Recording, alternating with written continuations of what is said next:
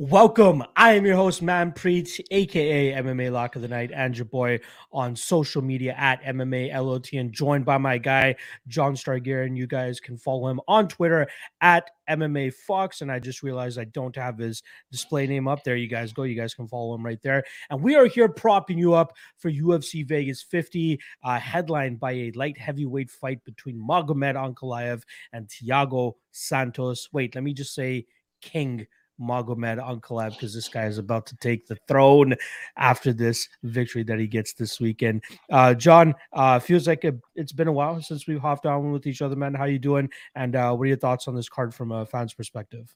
Yeah, it's been a couple weeks. It's really a shame I wasn't on here last week to give out that uh, three and a half units on Tim Elliott plus 200, right?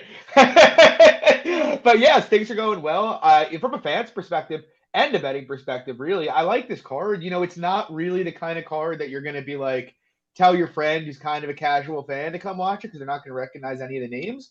But I think, I, honestly, there's a lot of fun fights on here. Um, should be a lot of finishes, should be pretty fast paced. So I'm, I'm excited for it.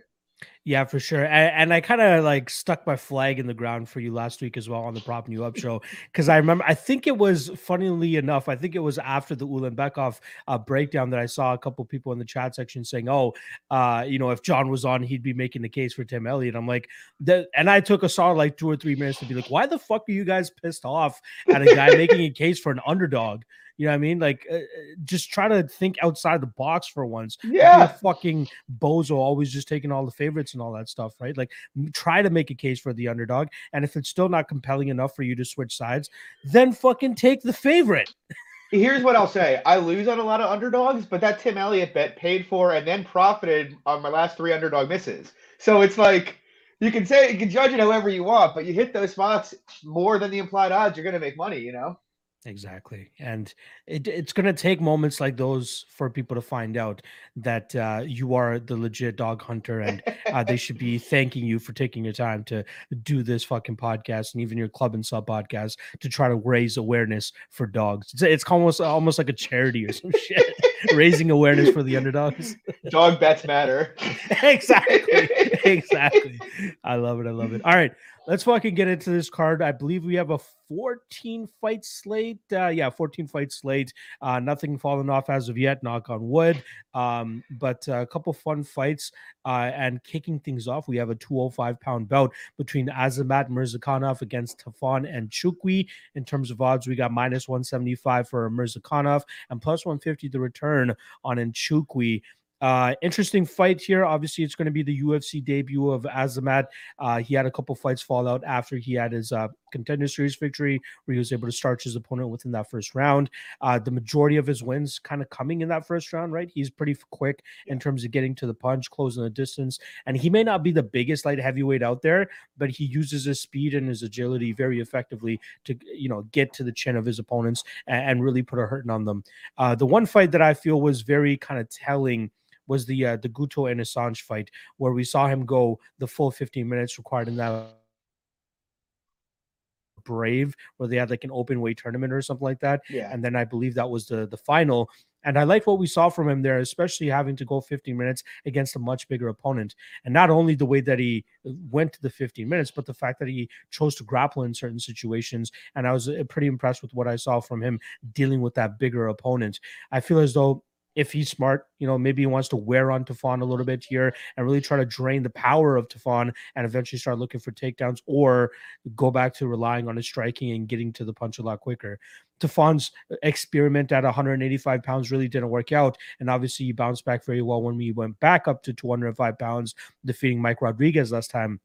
But the one issue he had at 185 pounds, and a, one issue I think he's going to have here in this specific matchup was the speed, right? That was kind of the downfall of him in the Jun Yong Park fight, where he just wasn't able to get to the punch uh, as quick as Park was able to. And then as the fight started to drag on, we saw Park start to complete takedowns as well. So I could see a kind of a similar fight playing out here, where we see uh, um, uh, beating him to the punch and uh, maybe even getting some grappling going.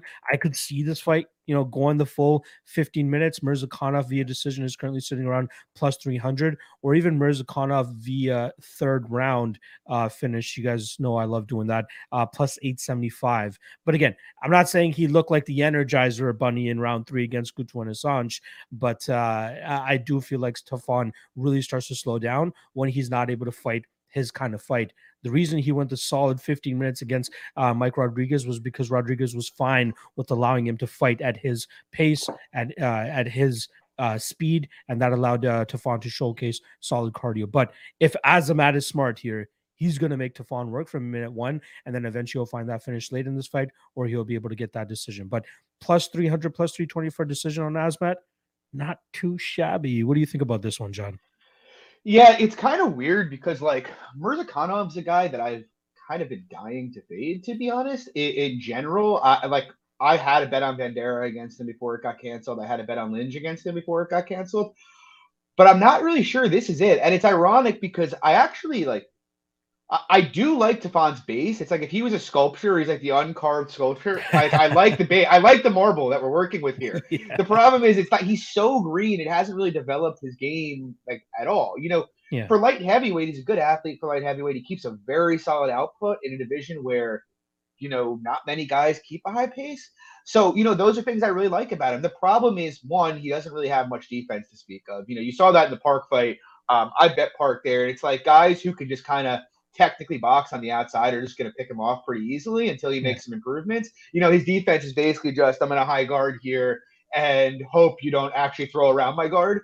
Um, which Park fortunately was intelligent enough to do. And the other thing is just like the grappling, it's just such a big red flag for me. And it's not just look, he slowed down in the Park fight, so I, do hold, you know, I do. It was a bad look the third round of that fight, but it's not just that. It's when he defends takedowns, when he's gone for takedowns. Once the fight hits the mat or gets near hitting the mat, you know, he's not grabbing underhooks in the right places. He's turning the wrong way to get up. He's making a lot of little mistakes that just make me think he's a, novice down there. And he's very young and only has seven fights, so it makes sense he's a novice. But that's a huge deterrent if you're thinking about betting him against a guy, to your point. Look, Murzakanov, I don't like his volume. Um, but he's obviously a big hitter. I think he can lose minutes on the feet here. But you know, as you said, Inocente was like 40 pounds heavier, I believe, yeah. in the cage with him. And I honestly didn't really hate what I saw from his wrestling in that fight. Um, and the thing is, if I thought he went 15 in that fight, I, am still a little on the fence about his cardio because Inocente I gassed out pretty quickly in there. But and like if I thought Tafon was likely to make him work on the mat, um, I would be more inclined to bet Tafon. It's just what I've seen. I kind of think if he goes to that route, he's going to be able to just drown him here. Like I, I think if he gets on top of Tafon, it's fairly likely he holds him there and maybe beats him up there. Uh, and so with that being the dynamic, yeah, I can't back Tafon as a dog here. Uh, I'm and on the prop end of things. It's like I'm kind of with you. You know, Tafon's pretty durable, and I don't think from what we've seen in Murzakanov's top game that it's an incredibly finish threatening type of top game. Um, I, I actually, so I, I don't mind the Murzakanov by decision. If you wanted to like kind of hedge against, you know, the Murzakanov gassing out kind of thing, you could actually fade the Murzakanov finish at like minus 150, I think, and say not Murzakanov inside the distance, which I don't think is bad. And, you know, just as like a shorter bet, you know, the over one and a half at minus 160, I kind of like. I'd be a little surprised if he ices Stefan quickly here. There's a couple over one and a halfs on this entire fight card that I'm kind of eyeing, and we'll obviously get to it later. But yeah, that's a damn good look. Minus 160 on the over one and a half in this spot. I don't know why. Well, I guess if you just look at the record of Azamat, you're just gonna be like, oh, he's probably gonna either start Stefan or Stefan yeah. will start him. But this is probably one of those spots where we see him kind of slow it down and take it over that seven and a half minute mark.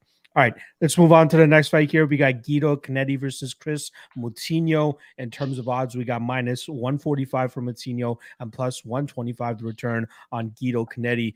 Uh, I, I got to say it, John. It, it, this is the one fight that I'm looking forward to least. Like I don't give a fuck about this fight. I will I'll give you guys the analysis, I'll give you guys my prediction, but I just I just want to hit skip on this fight to be honest. Chris Moutinho obviously famous now for taking that shit kicking from Sean O'Malley and it seemed like I think it's Herb Dean that that uh, was refing yeah. that fight. Seems like he had an inside the distance ticket on Sean O'Malley because you could have let that go another 12, well, seconds, especially with how much damage he was already taking in that fight. I was gonna say after the seven minutes, after he let it go eight minutes, why are you gonna stop it with 30 seconds left, right? exactly.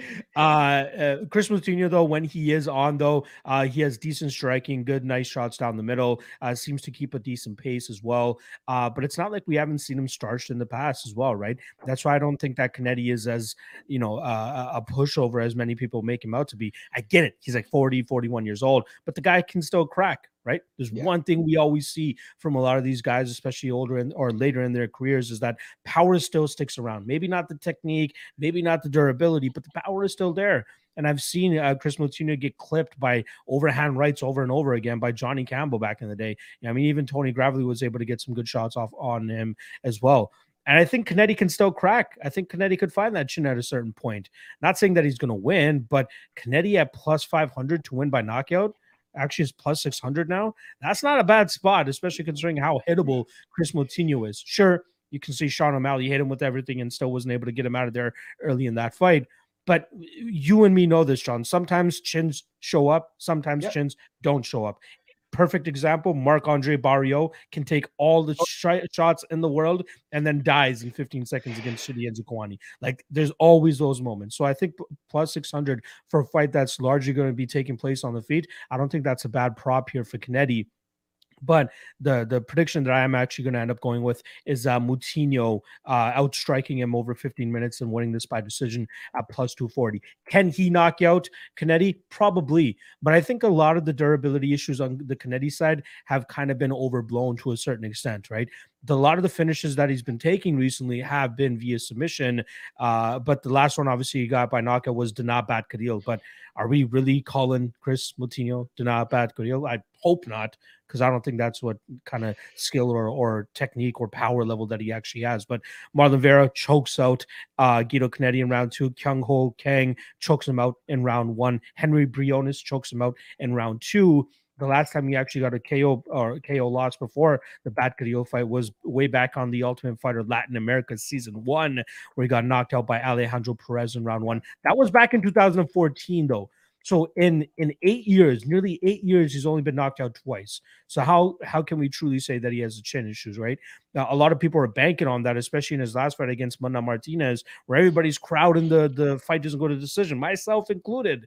And then he's taking all these shots on the chin and continued to chug forward. So if his durability holds up, I think his KO is even more live. But if uh, Moutinho can stay safe, I think he can outstrike him from the outside and take home a decision. So the best ways to play it, in my opinion, Moutinho by decision plus, uh, 240 or Canetti by KO at plus 600. How do you see this one going down? Yeah, I, mean, I so you just touched on the Canetti and Martinez fight, um, and I looked at it last night live on our show, and you know the under in that fight, under two and a half, was minus two fifty in that fight. Yep. And now you're giving me Guido, who, to your point, I agree with the analysis you just made. You know, the guy's old. Um, who knows where he is? He's 42, 43, but he can still crack. You know, the guy hurt Marlon Vera on the feet. Not many guys hurt Marlon Vera on the feet. Um, and Moutinho, look, you know, Moutinho's entire career has been kill or be killed. I think there's like this weird kind of narrative going around that he's got a ton of durability because of the O'Malley fight, but like the guy gets rocked in just about every fight. And so now we have two guys who are both susceptible to being finished, and the under is plus money here, um, which doesn't make a lot of sense to me. Uh, and so, like, I bet the under. Uh, in terms of the fight, I mostly agree with you. You know, it's kind of a spot that I would have been looking to bet Canetti on the money line if he wasn't as old as he is, just because it's like I don't think Chris Moutinho is UFC level whatsoever. Um, I don't you know, that was kind of the take going into the Sean O'Malley fight. I'm not really sure what changed that. Did Sean O'Malley playing pinball with his head for 230 strikes change that? Like, I, I, I don't, I, I, don't get it. It's like, yeah, he's tough. I give him credit for that. That was a really gutsy performance. But the bottom line is O'Malley made him largely look like the amateur that he, not amateur, but the regional fighter that he is, in my opinion. Um, I feel pretty good that you know Moutinho though is going to force a fight here. You know, in the Martinez fight with Canetti. We saw that go to distance. I think largely because Martinez just wouldn't engage him. Like he was kind of just trying to snipe him on the outside, and so he wasn't really willing to sit down in the pocket with him. Uh, but that's not really Martinez's game, even when he's facing power coming back. And I mean, look at the last fight. You know, if this guy's getting back down to big power coming his way, he wouldn't have gone after O'Malley the way he did. So I, I feel pretty good that Moutinho is going to go in there and look to force a stoppage here one way or another. Um, when looking at it, I kind of like I'm with you. I like the under here. I think that plus money is pretty nice. Uh, I think you know if you want to take a stab at Moutinho inside the distance plus 200, I think that's fine. And then to your point, Canetti KO, I think plus 600 is crazy. Also, I think all of those are pretty good looks here. I, I, of the group, I like the under the most, and then after that, probably Canetti KO. But I'm expecting this to be a fairly violent fight. I like it. I like it. Hopefully, it's entertaining. Like I said, I don't give two shits about that fight. I just no. want to want to see the move on. Likely get a beer fight. Yeah, exactly. dinner, you know? Exactly. Yeah. Start rolling up a J or something. but, uh, you know, if you're in my house, household. But all right, uh, let's move on to the next fight here. Uh, third fight of the night, we got Cody Brundage going up against Dalcha Lungiambula in a middleweight fight. In terms of odds, we currently have Dalcha as the slight favorite at minus 125. The return on Brundage at plus 105. Uh, another fight that's kind of difficult for me to kind of break down. I feel like Brundage we've heard about this guy forever now. You know, I mean, I think it's mainly because he's the husband of Amanda Cooper, former UFC fighter. Elite. But yeah, fa- fa- exactly. uh, Factory X fighter uh, has a wrestling background, but it's it doesn't seem to be as good as people are making it out to be. Right? Like I see it in some of his fights, then I see like his defensive grappling not really look that great. Some of the takedowns that Nick Maximov was heading on him seemed very suspect. Like this guy has a wrestling background, really. Uh, Dalcha Lungiambula, very intimidating stature, obviously, especially at 185 pounds, hits with, with, some big power. But when he's on, you see him kind of using his grappling effectively as well. Uh, you know, in the Quan Townsend fight, we even saw it in the, the Markus Perez fight, where he's able to get a tremendous amount of control time there.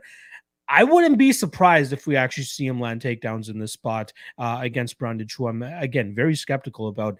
Uh, Dalcha obviously making one last uh, career or trying to make a career resurgence here by moving down to Sanford MMA following his last opponent, Marc Andre Barriault, down to Florida after he uh, lost to him that night interesting to uh, I, am interested to see how they're able to kind of help him out obviously you know 35 years old not the not the best age at 185 pounds especially going up against a young guy and Cody Brundage who really wants to make up for his last performance against uh, Nick Maximov let's cut him some slack though right? That Maximov fight was on short notice. He you know lost the contender series fight against William Knight and one of the worst uh stand-ups I've ever seen where he's in like dominant position and oh I think God. it's Herb Dean that stands him up.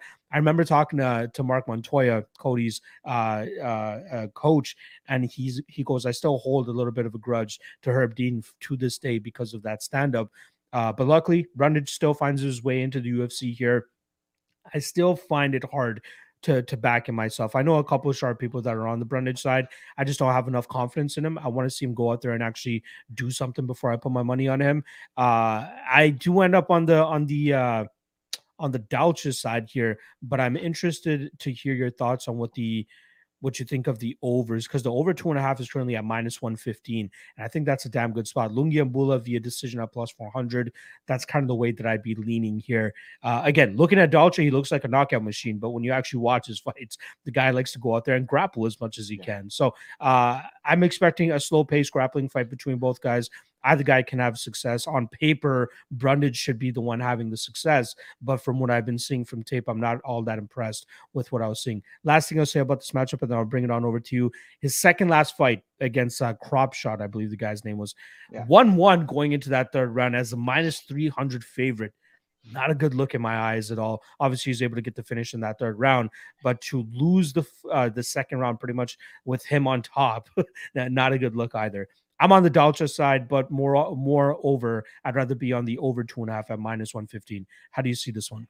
Yeah, so the crop shot fight um, is one of the reasons I'm not betting Brundage here, or I haven't as of yet, because like let's be honest, I actually do rate Brundage's wrestling, especially his offensive wrestling, a decent bit. But you know, he basically decided in that fight against a guy that he had a massive advantage over to stand on the feet with him. He lost that second round and got clipped a couple times in there. Um, I thought he was going to get finished briefly. He eventually went to the grappling in round three and finished the fight there. But it's like that, and then like you know he's got Marc Montoya screaming at him about his head position against Knight, and he goes in there and gets finished by elbows. I have concerns about Cody Brundage's um, general fight IQ, you know, I actually think, you know, he has a chance to be fairly successful at 85. You know, he's very strong. You know, he was tossing William Knight around like a sack of potatoes before, to your point, you know, the herd being threatening to stand him up from back now, which to this day is unbelievable. but, um, but, you know, I, I think he has, two, like, you know, a guy with his skill set who is a pro, was more proactive about his grappling. I think wins a lot of fights at 85 in the UFC. There's just not many good grapplers there. And I do think, you know, he's definitely the more, certainly the more credentialed grappler here. And I think if he actually pushed a wrestling heavy pace here, uh, I, I, think he can grind Dalcha personally. Uh, but my concern, you know, as I touched on, is that he's going to come out here and he's going to look to stand. And look, while I think we both met Marc Andre Barriault against Dalcha, Dalcha has not been a guy that I have traditionally rated very highly because I don't think there's a lot of process to his game. His volume tends to be low. He is fast though, and he does, you know, he can clip you. And Brundage tends to fight with his hands down, which is something that scares me. So while I read his grappling a bit higher than yours, I do I don't really rate his fight IQ that highly. Um, and, and so like that's a pretty big concern for me. What I will say though, in terms of a betting angle here, I don't think I could bet Dalcha here just because I do think, you know, I, I don't think Dalcha can give him the issues that Nick Maximov gave him. But I think Brundage by decision is interesting. You know, we saw Dalcha survive on bottom against Magomed Ankalaev, who we'll get to in the main event, but for about four minutes there, um, Brundage doesn't throw nearly as heavy ground and pound. Like, sure, he could submit him, I suppose, but Dalcha actually did a pretty decent job of staying safe there. So I kind of like the Brundage by decision here. That's on a plus 230, plus 240. Um, maybe if you have like a Brundage, if you have a book that has Brundage submission or decision, I don't hate that either. Like that's probably around plus 150, I guess, maybe plus 160. Um, so yeah, I like Brundage decision props here though. I like it. I like it. Uh, I'm glad that you're able to make a case for Brundage as well. Again, I'm not super impressed with him, but I know I might be overlooking a couple things. So I'm glad that you're able to bring some uh, reality to it as well. All right, uh, let's move on to the next fight, a women's flyweight scrap between Sabina Mazo and Miranda Maverick. In terms of odds, we got heavy chalk on the Maverick side at minus 320, plus 250 to return on Sabina Teixeira. Is that what's happening? Because she spent two weeks over there at Teixeira MMA and Fitness up there in Danbury, Connecticut. Connecticut. Is that what we're saying? Is she going to pull out a crazy wrestling game and a top pressure like no other with that jiu-jitsu? Nah, fuck no. I think, uh, yeah, you know, we've seen the kind of blueprint to, to go out there and beat a girl like Sabina Mazo. Uh, and I think that uh, Miranda Maverick is the perfect fighter to go out there and do just that. Not to mention, Sabina Mazo, two fights ago, fought a teammate of Miranda Maverick and JJ Aldrich. Aldrich doesn't have the greatest tool set to be able to replicate something with uh, that Miranda Maverick's going to be able to, but at least she'll be able to share a couple things in terms of how Sabina felt in the cage and all that. But pretty easy, right? You, you go out there, go for takedowns, try to grind her out on the ground. Uh, I, I, watched a couple of interviews of Miranda Maverick recently, and uh, she she really hates herself for the way that she performed in the Macy Barber fight by not making it more uh, conclusive that she should have won that fight. Like we all know she won that fight, but the fact that it looked like she almost took uh, her foot off the gas in that third round, she says she learned a lot from that. She wants to go out there and rectify that. She wants to leave no doubt in the judges' minds if it goes the full 15 minutes that she wants to, you know, make it look as good optically as possible. She mentioned the striking. She mentioned a lot of the wrestling as well. And that's exactly what I wanted to hear from her that she wants to go out there, it take Sabina Mazo to the mat and just grind her out or even just try to finish her from on top. Uh, again, we, we see the pictures of Sabina Mazo at Teixeira Fitness and we see the pictures of her on the wrestling mats. But I'm sure she was doing a lot of that against uh, Alexis Davis and a lot of that against all these other women who have been able to take her down. So I'm not sure how much she's going to be able to improve in that in that realm even if so, she shucks off her first couple takedowns. I think the striking and the tenacity and the hard nosed striking style of uh, Miranda Maverick will kind of be the downfall of Sabina Mazo, who we've seen like she likes to use the range, but she's not very effective with it either, right? I believe she was marching down Maria Agapova the entire fight, but getting touched up while Agapova was on her back foot the whole time. Justine Kish outstriking Sabina Mazo, almost winning that fight until she gets clubbed and stubble with the one minute left. Oh God, I couldn't wait to catch that underdog ticket, and then she Me gets too. clubbed and subbed right there. But luckily, Miranda Maverick's going to be able to get that money back for me. Do I have her parlayed with something? You you fucking bet I do, because I don't know exactly how to play this on the prop side. I can see her going out there and grinding this out and winning this fight via decision. I believe that's around minus one twenty right now. But I could also see her grinding her to the mat and then just destroying her from on top with some solid uh, ground and pound, some big shots from on top she she may be at a height disadvantage here, but she is not at a thickness disadvantage. This girl is is strong. She's very uh, tough to deal with, especially in those uh, exchanges, those grappling exchanges. The the Erin Blanchfield fight, not a good look from her. But are we really expecting an Erin Blanchfield type of approach from her, uh, from Sabina Mazo, to be able to take this fight to the ground over and over again? Not to mention, uh, uh, Maverick said she took a lot from that uh, Blanchfield fight as well. She goes, that was the first time she ever had lost a first round in her career, and from there it was very hard for her to get back onto the horse, and that has motivated her in terms of you know working on her get ups and working on her defensive wrestling. But I'd, I'd be surprised if she has to defensively wrestle here at all.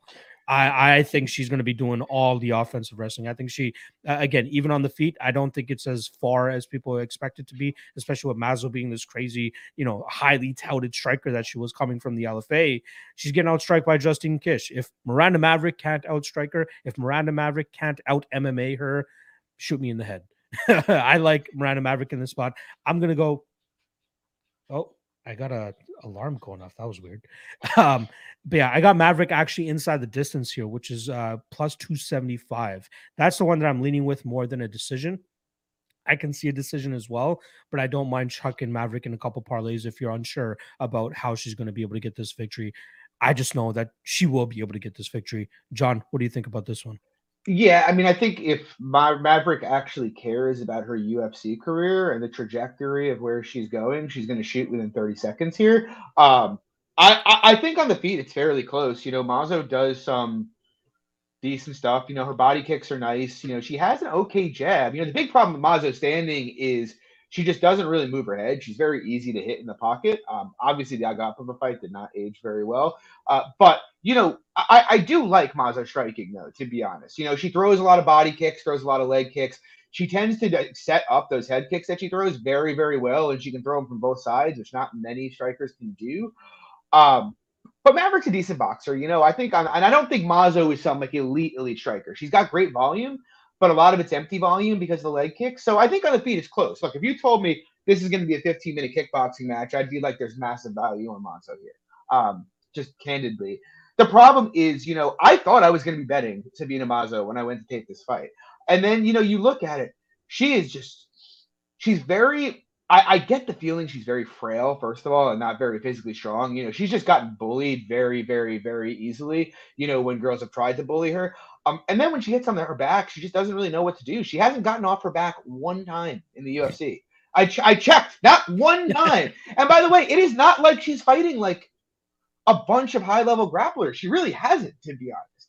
And yet, when she gets taken down, she is done. I mean, Davis is a pretty high level grappler, but other than that, you know, not really anybody, you know? And, and it's like, and I question Mazo's fight IQ a bit because it's like you look at the Alexis Davis fight, Davis wasn't proactively shooting, but she kept throwing those kicks and Davis just kept catching them and putting her on her back, you know? It, it, it's, I, I, don't know. I, I, I look at it and I'm just like, yes, if Maverick fights to a complete minus EV game plan here, Mazo's going to be huge value and she can win this fight.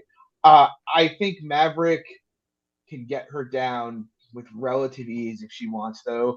Um, and even if she struggles, I think it's just a matter of time as long as she stays aggressive with it. You know, she's a lot stronger than Mazo's going to be. She's a better athlete.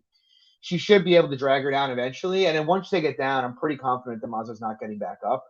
And, and so, you know, with that being the dynamic, it's just like I, I don't see many paths to Mazo winning this fight unless Ma- Maverick is kind of an idiot. And I worry a little bit about that because I thought she fought pretty minus suboptimal against both Macy Barber and Liana Jojua.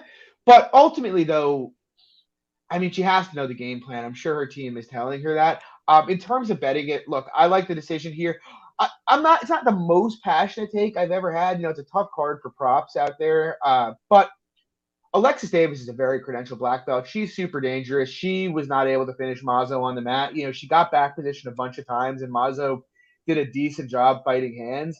So I, I kind of think more likely than not, Mazo's going to be able to stay safe on bottom. And if the fight goes how I think it's going to go, I think Maverick decision is probably like 60, 65% here. Um, so I like that at minus 120. I think it's worth a stab. Yeah, I don't, I don't like that. I, I don't mind that approach either. Uh, again, I, I can see you get the win either way in this spot. Um, I likely won't be uh, investing heavily in props in this spot. Uh, I, I, don't mind just parlaying her. Yeah. Honestly, I think she runs through her as long as she truly understands the assignment. Got to believe that she does. All right, let's move on to the next fight here. We have a 145 pound fight between Damon Jackson and Kamuela Kirk.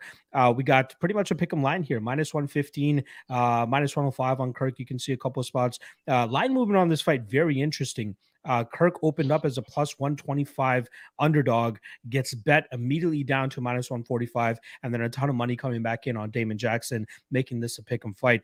Uh, I, have always been a big fan of Kamuela Kirk. Um, you know, I was uh, happy to call him as an underdog against uh, Makwan Amirkhani in his UFC debut. I think a lot of people are just overlooking him. I, if I'm not mistaken, Kirk came in on short notice in that fight, yeah. uh, which is why I believe a lot of people are overlooking him. You know, Makwan eh, kind of been reliable in certain spots, maybe not as much recently, uh, and I think that's why people are just banking on him there. But Kirk's a solid black belt. Uh, he's nice and patient with his striking, uses his range decently.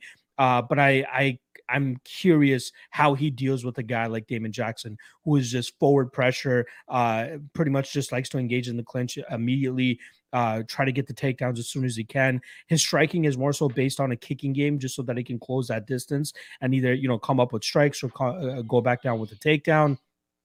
Um, I, I, wanted to be on the Kirk side, honestly, because I thought that his jiu-jitsu would be good enough to deal with the the, the pressure that he's going to be dealing with with Damon Jackson. But Jackson is pretty good in terms of like establishing position, getting the back of his opponents, and kind of just riding out some time there. Um, we saw Makwan even late in that fight kind of having some success with landing a takedown and just uh, having some control for time from on top. Kirk was able to obviously reverse position and get that back. But I feel like we can rely on Damon Jackson a little bit more to have the gas tank to go a full 15 minutes, especially in a grapple heavy fight. We saw Jackson kind of uh, struggle to get Charles Rosa down early in their fight, but stayed safe enough with the striking that he eventually was able to implement that in the second and third rounds and eventually take home that decision victory. But uh, that's fucking Charles Rosa, right? Almost anybody can do that to Charles Rosa.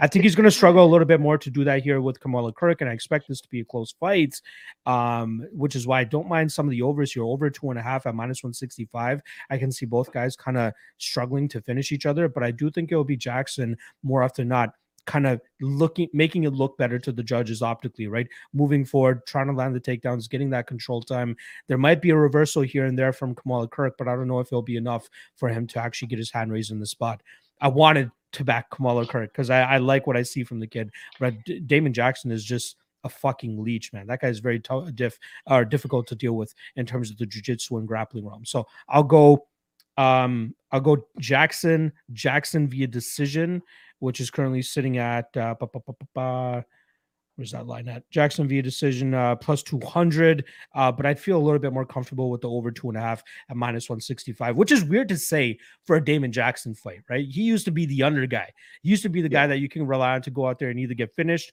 or finish his opponents. But I feel like he's really starting to mature at this part of his career by just going for the the, the control time, going for the position over submission, like he uh, unlike what he used to do back in the day. So I'm going Jackson, Jackson via decision, but over two and a half is what I like the most because I do expect this fight to play as closely as the odds are indicating. How do you see this one, John? Yeah, I'm fairly large on Jackson here at like plus 130. Uh, when that line flipped back, I hit it pretty hard. Um, I, I guess I don't mind Kirk as a prospect or a fighter. You know, he's a good athlete. He obviously is pretty dangerous, you know, both standing uh, and on the mat. But I, I, just have general issues with kind of Kirk's fight IQ and, you know, his ability to win minutes. You know, the Bruno Souza loss is one that just kind of sticks with me. And I bet Kirk in that spot. And, you know, Kirk basically let Bruno Karate Souza just win it out outside low volume decision. Like, never let his hands go in the fight uh, didn't try to grapple him, even though he had a huge edge there.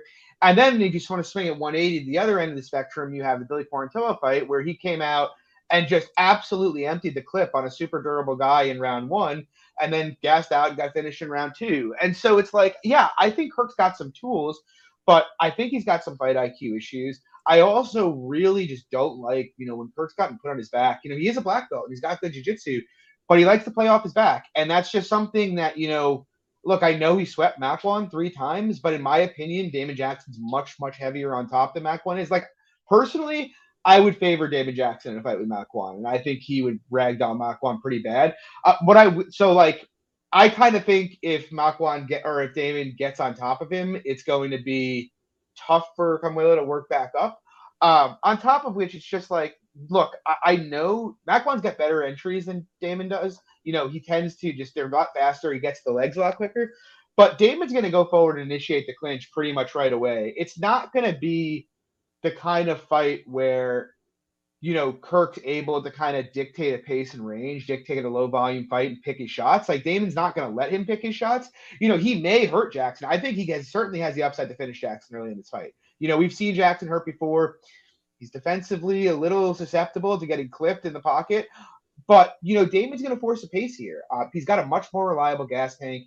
He's got the better top game. He's pro- he's definitely the better grappler all around. Um, yeah, for me, it's just kind of like I look at the fight and I'm like, unless Kirk takes him out early, I shouldn't say he can't win a decision. He could, but I think winning a decision is going to be an uphill battle. You Just the activity of Jackson is just so much better. And like, if anybody has a dominant decision upside here, it's Jackson, not the other way around.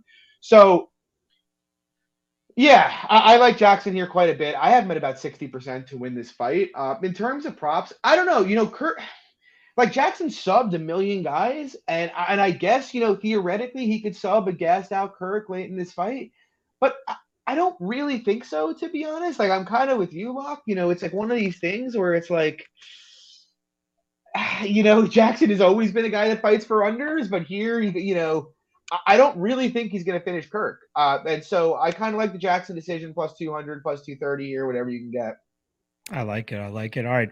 Let's keep this thing moving along. I can't believe we're only five fights in, 40 minutes into this podcast, but we'll try to pick it up. Uh, we got uh, next up uh, Trevin Jones, Trevin five star Jones going up going up against Javid Basharat. In terms of odds, we got minus 150 on the contender series alum and plus 130 the return on Trevin Jones. Now, we kind of spoke about this fight in the DMs a, a little bit earlier this week.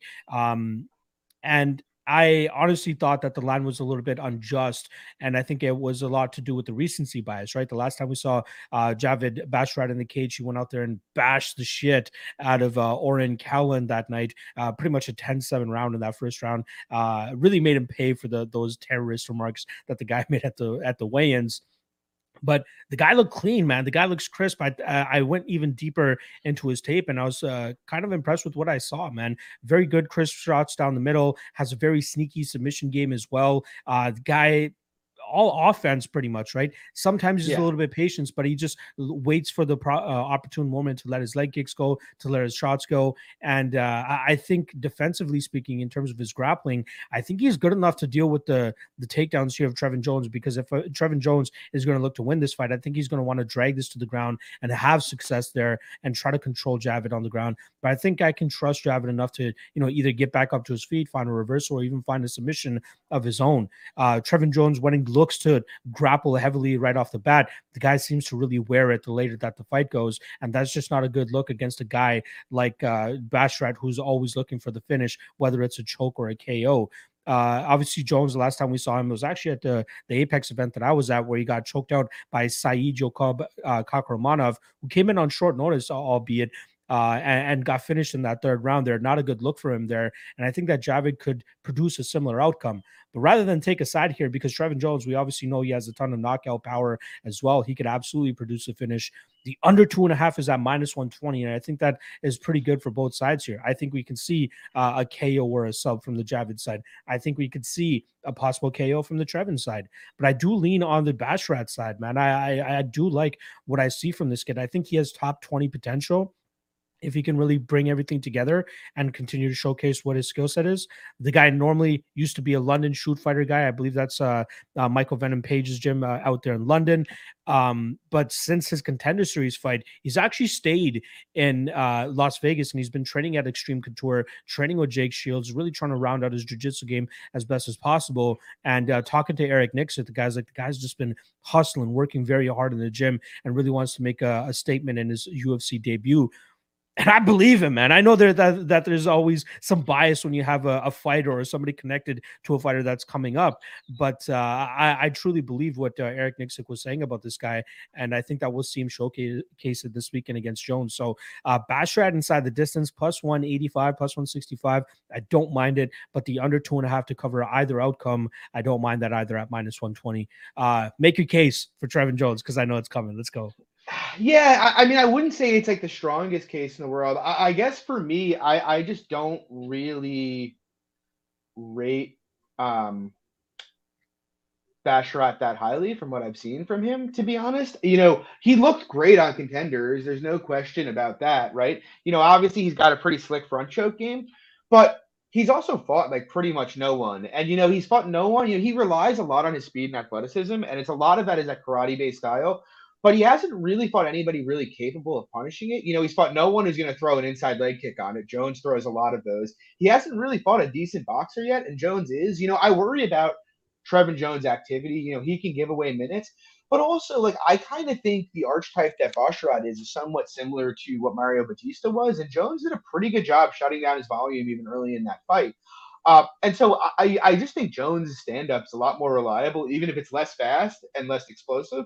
Um, he could get paced, I suppose, but we haven't seen Basharat have to deal with somebody who's going to slam leg kicks. Uh, to be honest, yeah, like Brandon just said it in the chat. Like if you want the Oron Kahlon fight, you know, Oron didn't even show up to fight that fight, and I bet Oron Kahlon. It's probably the worst yeah. bet I've ever made, to be completely honest. the, the most padded sixteen and no I think we've ever seen as well. Dude, it, it, I mean, he it, seriously. I, I, mean, he didn't. He was basically dead from minute one in that yeah. fight, and it's like everybody looks great. If if you let a professional MMA fighter fight a guy that's going to give him zero resistance, they're going to look phenomenal. You know, yeah. we've seen we see it all the time, uh, and that's kind of been the story of Basharat's career thus far. Now maybe he turns it around and shows us otherwise when they get in there, but I think Trevin's going to cause him some issues here with a lot of what he does standing and in the grappling. Look, I get it. You know, he struggled to get Kakhramonov down last fight, gassed himself out trying and got finished. Dude, Kakhramonov serious though. I he you yeah, know he, he gave he is. He gave Umar Nurmagomedov a serious fight, you know, in PFL.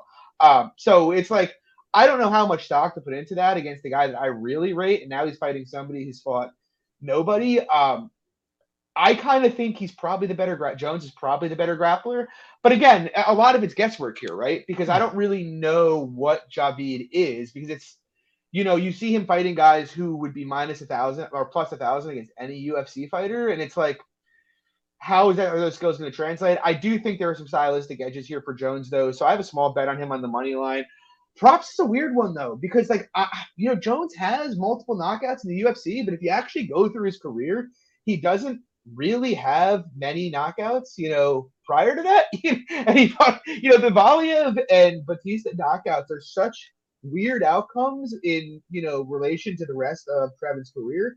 So I, I kind of I kind of like Jones by decision here, to be honest. It's a big number, plus 350. Like I said, it's a rough card for props, but I just have this feeling that he's going to do a good job shutting down the volume here, maybe hit takedowns and just win minutes.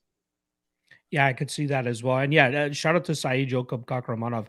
That guy's going to be a problem inside the UFC. And uh, yeah, if you haven't seen that Umar Nurmagomedov fight, I highly suggest seeing so, uh, doing so. Um, all right, let's move on to the next fight. We got JJ Aldrich going up against Jillian Robertson. In terms of odds, we have minus 130 on Robertson, plus 110 the return on JJ Aldrich, who is plus 140 to open with hung around that plus 135 range, and then a ton of money started to come in on her, and now she's uh, closing in at that plus 105, plus 110 spot. Um, I've always been a big fan of JJ Aldrich. You know, she's cashed for me a couple times, uh, especially as a dog against Polyana Viana a couple years ago. Um, this seems like a similar spot for her, right? Where she wants to keep this fight upright, and from there she should be able to do good with work with her striking. Excuse me. Um, uh, she's not the most technical striker, but she does good things in terms of crashing the pocket and landing some good shots and getting out without taking too much damage. Unless your name is Sabina Mazo, where she was kind of able to wrap her up in those uh, clinch positions, that Muay Thai clinch, and she was able to just beat her up with knees and uh, damage her there. So good win for Mazo in that spot, and a good learning lesson from JJ Aldrich. Uh, kind of similar to uh, Miranda Maverick earlier in the card. Uh, Maverick teammate of JJ Aldrich shares a similar opponent, and that's obviously uh, um, uh, J- Jillian Robertson here.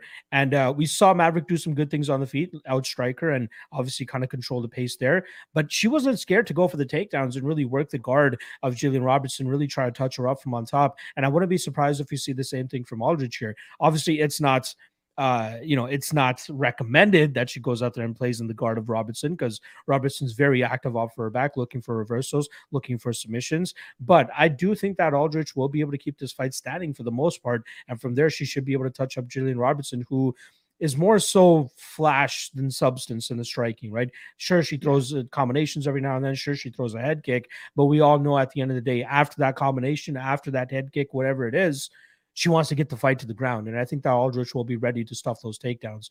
Like Jillian has a decent uh, wrestling game, but I think the majority of her success comes her from comes from her relentlessness in terms of chasing the takedowns over and over again.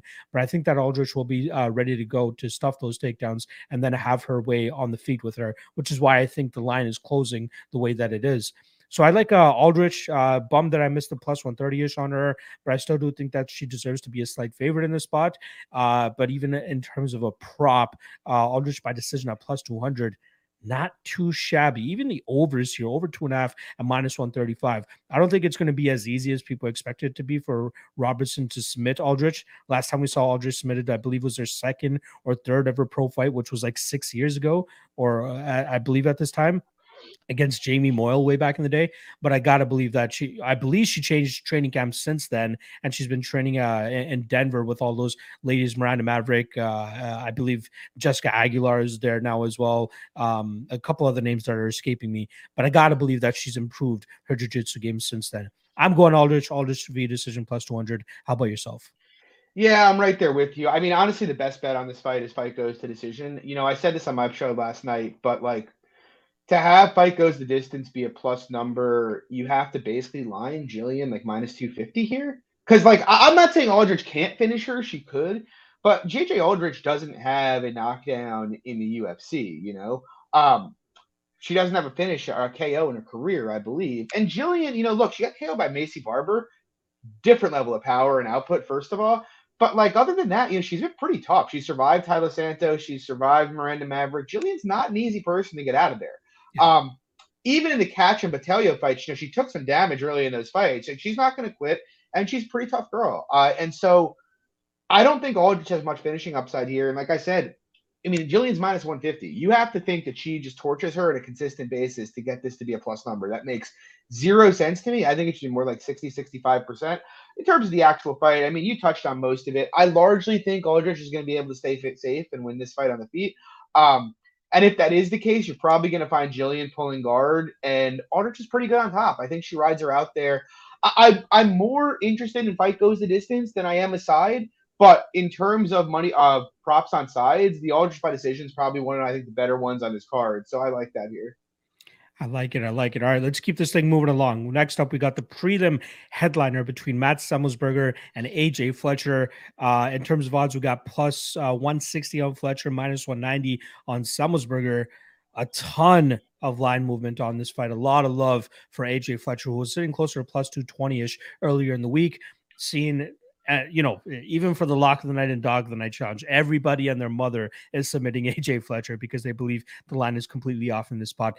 I don't understand what's really making Semelsberger a minus 250, minus 240 favorite, right? He goes out there and starches two guys in a couple seconds and, you know, loses his other two fights and all, or sorry, loses the fight to uh, Khaos Williams. But like, what, what can we really take from the Carlton Minus yeah. fight? Because, you know, Alaska FC product, don't want to say, but got to say it. Uh, starches Jason Witt after Jason Witt throws a couple naked leg kicks. Uh, and then Martin Sano. Do I even have to say anything about that fight? AJ Fletcher shows some decent things, man. The guy has a proactive wrestling game and a grappling game when he needs it. Doesn't have a wrestling background, but based on how he goes out there and shoots his takedowns and waits for the opportune moments, you believe he has a wrestling background, uh, has heavy power in his hands, has a proactive submission game as well. So yeah, I get the the uh, underdog love on AJ Fletcher. I completely understand. With Semelsberger to fight his fight and to win, I think he needs to keep the kickboxing range and maintain the distance. I believe he has a, a three inch height advantage as well as an eight inch reach advantage, but I don't think it's going to be that prevalent here as AJ Fletcher does a really good job with his speed, closing distance. And I think that we'll see a grapple heavy approach from Semelsberger. We've seen Semelsberger struggle on the regional scene. I believe it was only one fight, but that was really the only fight where we saw somebody actually try to attack takedowns against him. And I feel like Fletcher will be doing the same thing here. Uh, Semelsberger has a bit of a jiu-jitsu background as well. Uh, I'm not sure how high level it is, but uh, I'm going to assume that it's uh, going to keep him safe here against the guy in AJ Fletcher, which leads me to a couple props here. The over one and a half, minus 155. I could see this being a grinding type of fight with Fletcher trying to establish that top position and grind him out and the juicy one that I couldn't wait to drop for you guys here. Uh, Fletcher via decision at plus 600. That line is crazy, especially considering that I kind of see it being that way. This all comes down to how good Semelsberger is going to be off of his back, right? There isn't a tremendous amount of tape out there about it, but we've seen him grind it and kind of survive that uh, that as well. Again, Fletcher is still a bit of an unknown. Not too much tape out there on him. I believe there's like three total pro fights that I was able to find, and then that last um, amateur fight that I saw him had, where where he went to three three minute rounds and relied heavily on his grappling there, where he wasn't able to put away his opponent. So, uh, and again, that was only like two or three years ago. So I, I don't know how good his grappling game or his jiu-jitsu game is going to be to get Semelsberger out of there, which is why that plus 600 catches my eye. Uh, but I do like the underdog here. I do like the over as well. Uh, and I completely understand why all that love's coming in off Fletcher. Uh, Mr. Dog Hunter, all dogs matter. But what do you what do you think here? not back in the dog here. No, no I am. I am not. I am not. Um, I, will be honest. Like, I would say this is probably the hardest fight for me to get a read on on the whole card because, like, I bet Jason Witt against uh, Matt Semelsberger, but also like I felt like I had a pretty good read on Witt's wrestling. Uh, like Witt's a very good wrestler. If he gets on top of you, he's very good in top position. Um, I am not as convinced that Fletcher is a good wrestler. I know he's gotten a lot of takedowns regionally, but most of the takedowns he's getting are on single shots. Like it's not like I'm seeing him get denied and then you know work to a single, work to a double, work to a body lock. It's like change level, get it, and that's great. You know his timing seems to be good, but it's a lot harder to hit takedowns, um, just reactive takedowns in the UFC. It's just a reality. It's guys who know how to keep a base under them and measure distance. And, and so I'm not really convinced takedowns are going to come easy for him. Uh, on top of which, it's like with the Semelsberger side of things, obviously his regional tape, you know, there is a fight that makes the grappling look quite poor. That's why I bet Witt against him. But that fight was also like four and a half years ago. You know, I know he's at a jiu-jitsu gym now. And so it's like I've seen Fletcher on top of guys. I, just have this suspicion he's not going to be a great control grappler in the UFC. You know, he doesn't really shut down underhooks the way you'd like to see from somebody who's going to grapple guys at the UFC level. And so if if Semelsberger's made improvements and he can just either sprawl and brawl or just get up, I think he dunks on Fletcher standing. To be honest, I like you know, it, but that's really the question, right? It's like I need more data on Fletcher's wrestling. I, my gut is it's not as good as it's being rated by the market, but I could be wrong, and so I'd like to see more data there. Um, but on but if, if I'm right, and if Semelsberger, and even if I'm not right, and if Semelsberger's made you know adjustments and can just get up, I think he's a much better striker here. You know, someone mentioned it in the chat, but you know, AJ throws a lot of naked kicks here. There's going to be opportunities for Semelsberger to hurt him. Um, I just think it's a pretty tough step up for Fletcher here. You know, going from fighting pretty much no one to Matt Semelsberger. But on the other side of things, I also agree with you here. You know, Matt Semelsberger is being chalked up like this because he has two knockouts against Martin Sano, who I'm still trying to figure out why he got a spot in the UFC. Um, Diaz, come on, we know. Yeah, yeah, we know. and Jason Witt on the first strike of the fight. So he's being overvalued. What I'm inclined to do here, I'm with you on the over. I think fade the Semelsberger KO. I- am even with you on, you know, maybe taking a shot. It goes the distance. You know, um, I don't really want to take a shot at the side just because I don't have a good enough read on the fight. But I don't think Fletcher has this oppressive submission grappling game. So, like, I don't know. I could see Semi playing it relatively safe against the guy who's going to try to take him down. You know, I, I kind of think the over and goes the distance are kind of sneaky looks here. Yeah, I, am completely on board with that as well. Uh, over one and a half again, around minus 155, minus 145, depending on the uh, bookie that you're with. And then the fight goes to decision is currently hanging around anywhere between plus 165 and plus 200. So some decent uh, value there if you know it actually ends up coming true. All right, that is a wrap on the prelims. Shout out to you guys. Shout out to the 120 live viewers that we currently have. Uh, make sure you guys hit that like and subscribe. Show my guy John some love as well. Follow him at MMA Fox on Twitter. And obviously check out his podcast, which is every Wednesday night, 10 p.m. Eastern on the Club and Sub channel. Link to that channel is in the description below. Show those guys some love. All right. Let's get to the first fight on the main card, and it is a banger between Bruno Silva and Alex Pereira. In terms of odds, we're currently looking at minus 180 on Pereira, plus 155 to return on Bruno Silva. Now, Bruno Silva revealed in his press conference yesterday that he's not going to be looking for takedowns. He's going to go out there and try to make a statement with a knockout again, the, the, this is why I don't like to take too much from fighter interviews because why would you lay out your game plan that you want to go out there and wrestle? Everybody and their mother knows you want to wrestle. Hell, you even posted a picture of you on Instagram wrestling. Bro, so he's gonna he's gonna attempt takedown. Yeah, he's going to attempt a takedown at least. I, I said I, I'll come back to this tweet if he uh if he shoots it when he shoots a takedown within the first uh two and a half minutes of that first round. Um, but yeah, uh, so Alex Pereira, we obviously know the the whole story on him, right? Great kickboxer, nasty power. That lead left hook is absolute money for him. Uh, obviously, he has that win over Israel Adesanya on the kickboxing scene, and the UFC is trying to build him up to get to him to, to that point where he can get that title shot against Israel Adesanya because of that built-in storyline they already have. But I'm not sure if you guys saw that image that I put out yesterday of Bruno Silva as Jason Voorhees standing behind Alex Pereira playing with the little Israel Adesanya. Because I think Silva could throw a wrench in those plans, man. The guy's a decent striker himself. Sure, he gets hit a little bit, so he's going to have to be very cautious. But that's where I think that the possible wrestling upside could work out for him. His defensive wrestling, uh, you know, he gets taken down obviously he gets taken down, but does a very good job in terms of nullifying the amount of damage put against him. Then he eventually gets back to his feet and just meme KOs his opponents over and over again, not only in the UFC, but way back in Russia as well, where he's going up against guys like Alexander Shlemenko and some of these other big names as well. I do think that we'll, we'll see him use the wrestling offensively this time, though. I do think we'll see him kind of hold him up against the cage and try to drag him to the mat. Heck, Andreas Michailidis had success doing that for five minutes. And you're telling me that a guy like Bruno Silva won't be able to? A black belt Bruno Silva, not to mention a cardio machine in Bruno Silva, because he's not just finishing these guys in the first round. He's getting grappled and having to defend and work for 20 minutes. Again, even if you go back to the regional, uh, to, to the M1 days, his cardio is legit. And I feel like he can push a pace here on Alex Pereira, especially with the grappling, clinching, and takedown game. Again, I, I'm questionable in terms of his efficacy in terms of landing the takedowns. How is he going to actually get those takedowns and and control him there?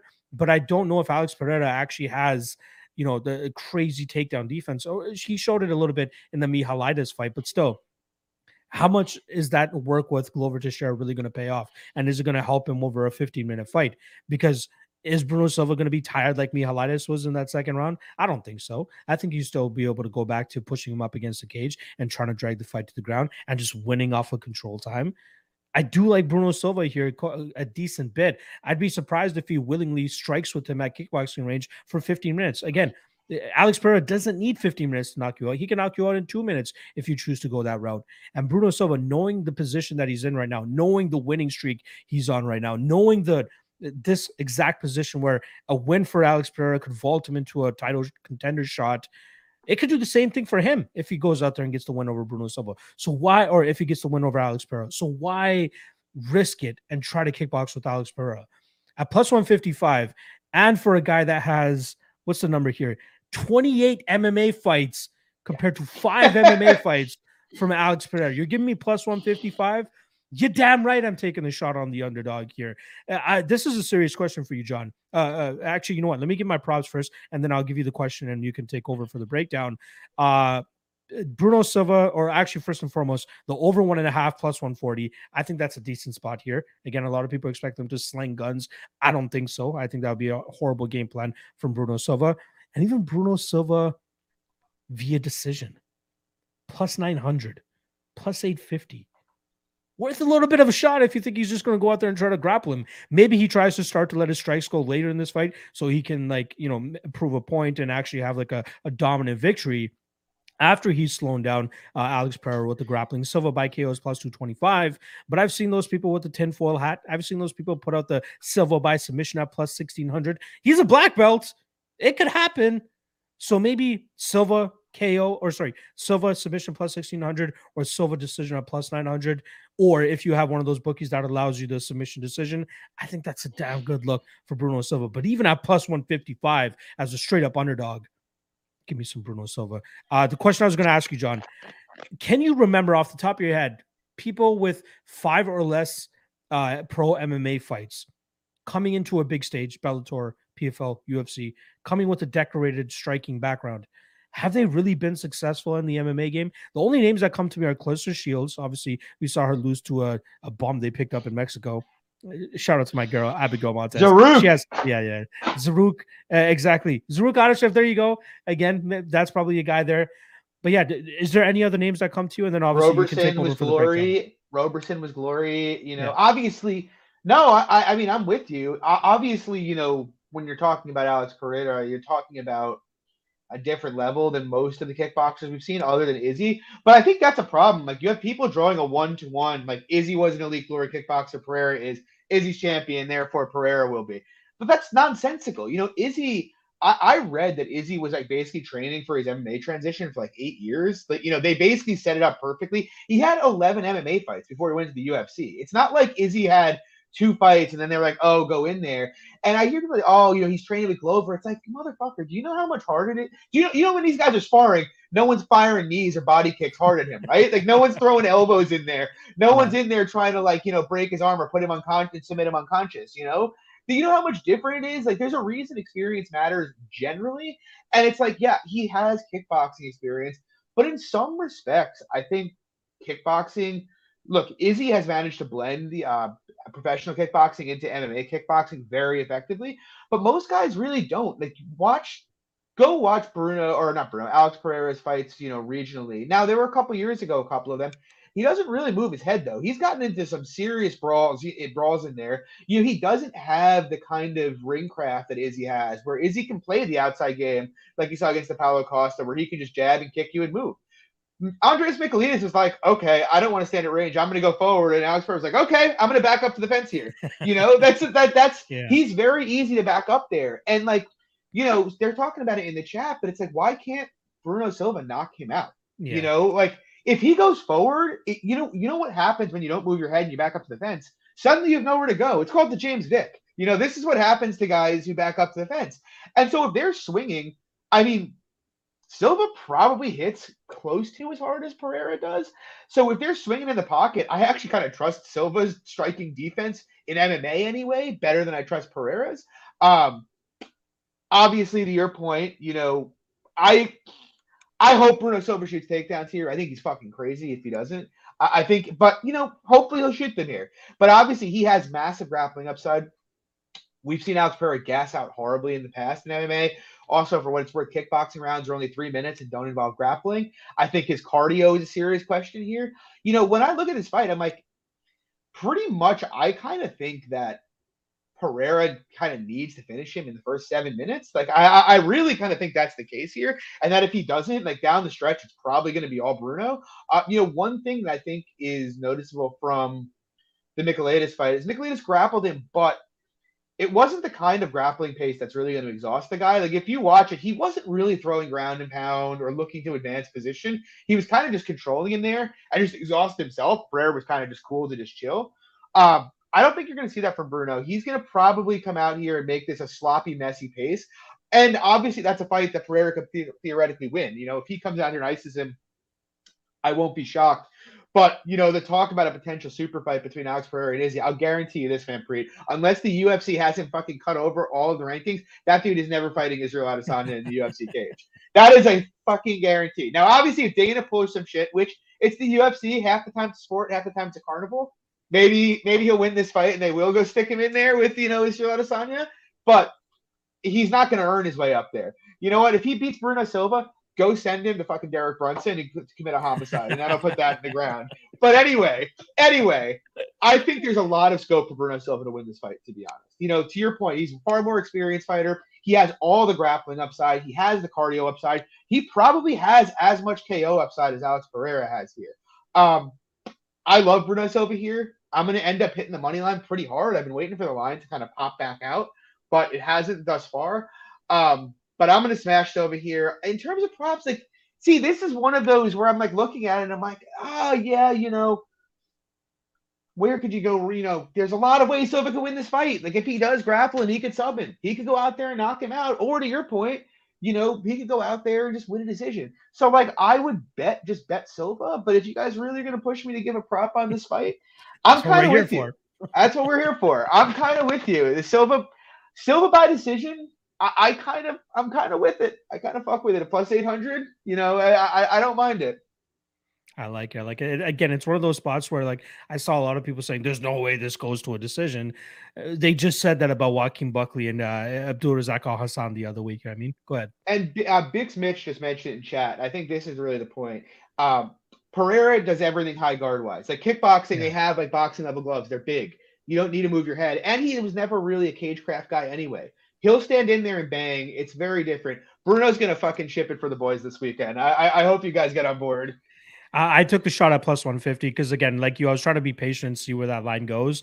But the more that I'm like seeing people's reactions and stuff, and I know sometimes it's not always what the yeah. Twitter timeline or people say, but I'm seeing a lot of people on the Bruno Silva side more than I thought. Right. So me too. Me too. But... Maybe this is the peak of the line at this point in time. Um, yeah, th- there's a couple comments I did want to quickly uh, mention here. Shout out to Ambe sticking her flag in the ground still about uh, uh, Whitaker beating Israel Adesanya. like almost every stream that I see her commenting of mine, she still brings that fight up. And then uh, shout out to Jack Attack as well, saying uh, Saki, son of uh, Rountree. that was his example of somebody with kickbox. Great kickboxing experience, but not enough MMA experience, and got deaded by Khalil Oh, Gokhan. Yeah, I bet him against Rountree. Oof. Exactly. Learn so my again, lesson, that's though. another example of MMA guys can still knock out kickboxing guys. And Gokhan was serious, man. He was a serious kickboxer, you know? Yeah, exactly. So... Exactly. All right. yeah. Shout out to DXJC once again. Never forget Whitaker 245. I love it. I love it. All right. Let's move on to the next fight here. We got four more, five more fights to get through. It's a six fight main card. Uh, next up, we got Drew Dober going up against short notice Terrence McKinney. In terms of odds, we're looking at minus 165 for Dober, plus 145 the return on Terrence McKinney. Now, we saw uh, Dober about minus 240, and the line has gradually started to close as the the as the fight week has gone on. And I, I kind of get it, man. Terrence McKinney, like he might be a meme on Twitter and all that stuff, but the guy has a solid ground game. And I think that's something that we see Dober struggle with here. In his last three fights, the guy's given up 11 takedowns, most of them, uh, especially to a, a, kickboxer and Brad Riddell. And I'd be surprised if McKinney won't be able to ground this fight either. Not to mention, even in the Alexander Hernandez fight, with Hernandez hurt, he's still giving up takedowns. So that's not a good look at all. Uh, this is one of those spots where I think we can just target the the the, the unders or the yeah. round prop specifically. Terrence McKinney, 11 out of his 12 wins, all coming in the first round. Last time around against Ziam, there's plus 650 for him to win in round one. Now the line is currently sitting at uh, plus 400 for him to win in round one, which I still think is a decent shot, right? Coming in on short notice. Say what you want about him, possibly have bloating up after that Fares Ziam win two weeks ago. But I don't know if his cardio is going to fare well if this fight does go after that, yeah. uh, after uh, the, the, five minute mark. So uh, the spot that I do honestly like the most, though, I know it's chalky. Fight doesn't go to decision at minus two thirty. Dober has shown the ability. Excuse me. Dober has shown the ability to finish fights later on uh in in in like a second or third round and i feel like w- with mckinney with how much he starts to slow down i think that he'll be susceptible to getting clipped and rocked and finished by a guy like drew dober as well and then obviously we know the finishing upside of mckinney in round one like i laid out earlier so uh mckinney round one plus 400 dober round two plus 500 and Dober round three plus 1000. But the fight doesn't go to decision at that chalk. You know, I already have that parlayed with something. Uh, that's where I'm going to be going with as my favorite prop for this one. How do you see this one going down? Hey man, Preet, did you know Terrence McKinney died twice? I didn't actually. Damn, that, that's serious. Please tell me more. Yeah, I, um, yeah, you know, McKinney's an interesting guy. You know, I, I think theoretically I kind of like him as a prospect just because like I actually do rate his wrestling quite a bit. You know, obviously he has a college wrestling background. I think his entries are great. He chains takedowns together pretty well, and he seems to have a pretty good top game. That I, mean, granted, I don't really rate what he did to Fares Ziam that much because Ziam obviously just not a great grappler. But I, I liked what I've seen from it. My big concern with McKinney, and I think it's the concern everybody has, is what does the cardio look like? And it's more with some guys, I'd be less concerned, but with McKinney, even grappling in the Ziam fight, even transitioning, he's using such huge actions actions to transition from position to position. It's just like like you look at most grapplers who can grapple for 15 minutes and everything is kind of like silky smooth. There isn't a lot of explosion being used. It's Fluid. that's not yeah, that's not what he does. And so like I, I am inclined to think he probably is gonna gas out one of these days, you know, when a fight gets extended. You know, we did see in the uh, fight with um Sean Woodson. I'll tell in round two of that fight, those takedowns were coming a lot slower. Now he wasn't like breathing heavy, but you could see the shots were getting lazier in round two of that fight. And so I have some serious concerns about his cardio.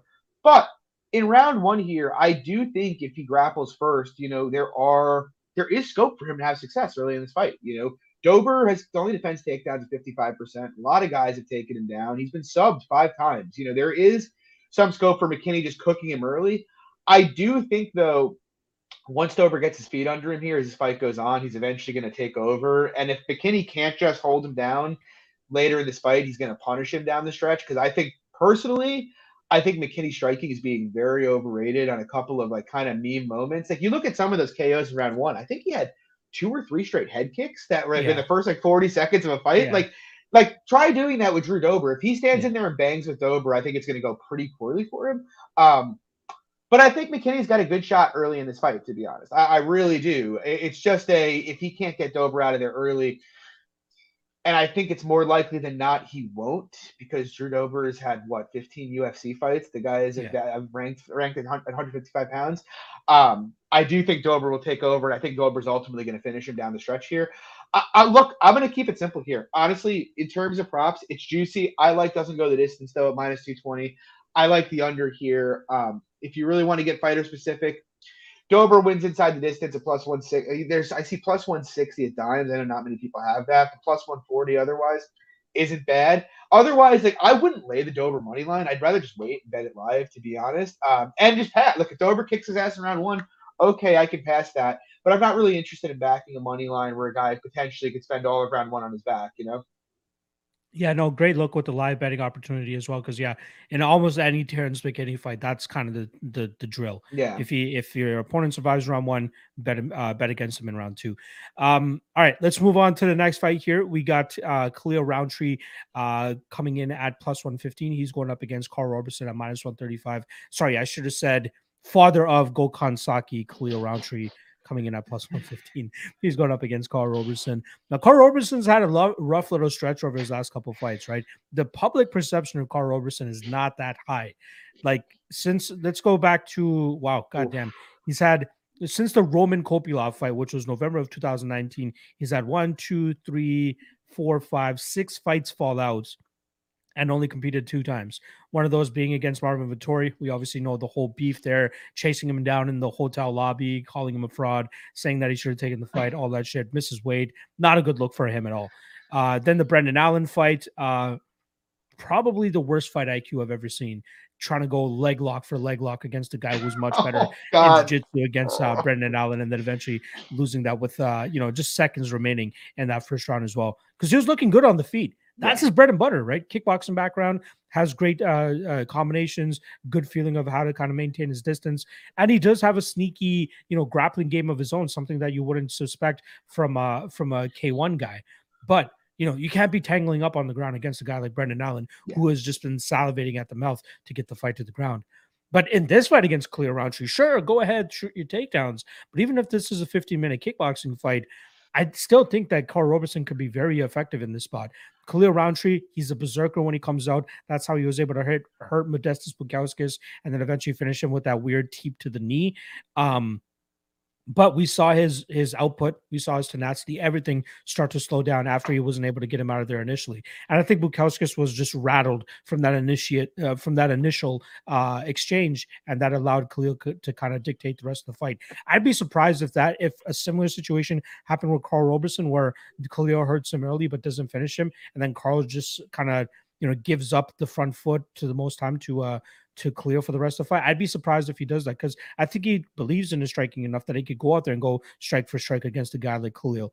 So I do actually like the Roberson side here. I don't even think uh, it's out of question that he'll initiate the grappling here too. I think he could get this fight to the ground and control Khalil on the ground as well. But even in a 50 minute kickboxing fight, I favor Karl Roberson, the better Yeah. uh, cardio, the better striker, better combinations, all that stuff. Khalil, knockout or bust in this fight, man. You get out kicked by Marcin Prachnio for 15 minutes. What makes you think you're going to beat a guy like Karl Roberson?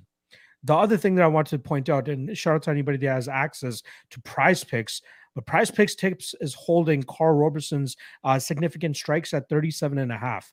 I think you can go over on that one, especially if this goes a, a full 15 minutes like I'm expecting it to. So in terms of a prop, Karl Roberson uh, via decision plus 300, not too bad. If you want to be sneaky, you want to seek that submission prop, something that he's been able to cash on in the past, is sitting at plus 800. But I expect this more so to be a kickboxing match with a little bit of clinching, maybe a takedown attempt or two from Roberson. But I do think we see Roberson outstrike him over 15 minutes, cash that over 37 and a half significant strikes, and cash that minus 135 on uh, Roberson money line. How do you see this one? So we're gonna play wiki cap with John here for a second. I should have like a segment, like a, a, a intro thing. Wiki cap with John. so Karl Roberson enters the UFC six and zero. Comes from a kickboxing background. Gets tossed in there his first or second fight in the UFC with Mutante Ferreira, high level black belt. Gets submitted. His next loss comes two fights later. Gets thrown in there with the current 205 pound champion Glover Teixeira gets finished on the mat. His next loss comes a couple years down the road. He fights Marvin Vettori, who just fought for the middleweight title. And then his last fight was obviously Brendan Allen, who's a fairly high level black belt, who heel hooks him. He now meets Khalil Rountree, who's a gassy kickboxer. One of these things is not like the other four.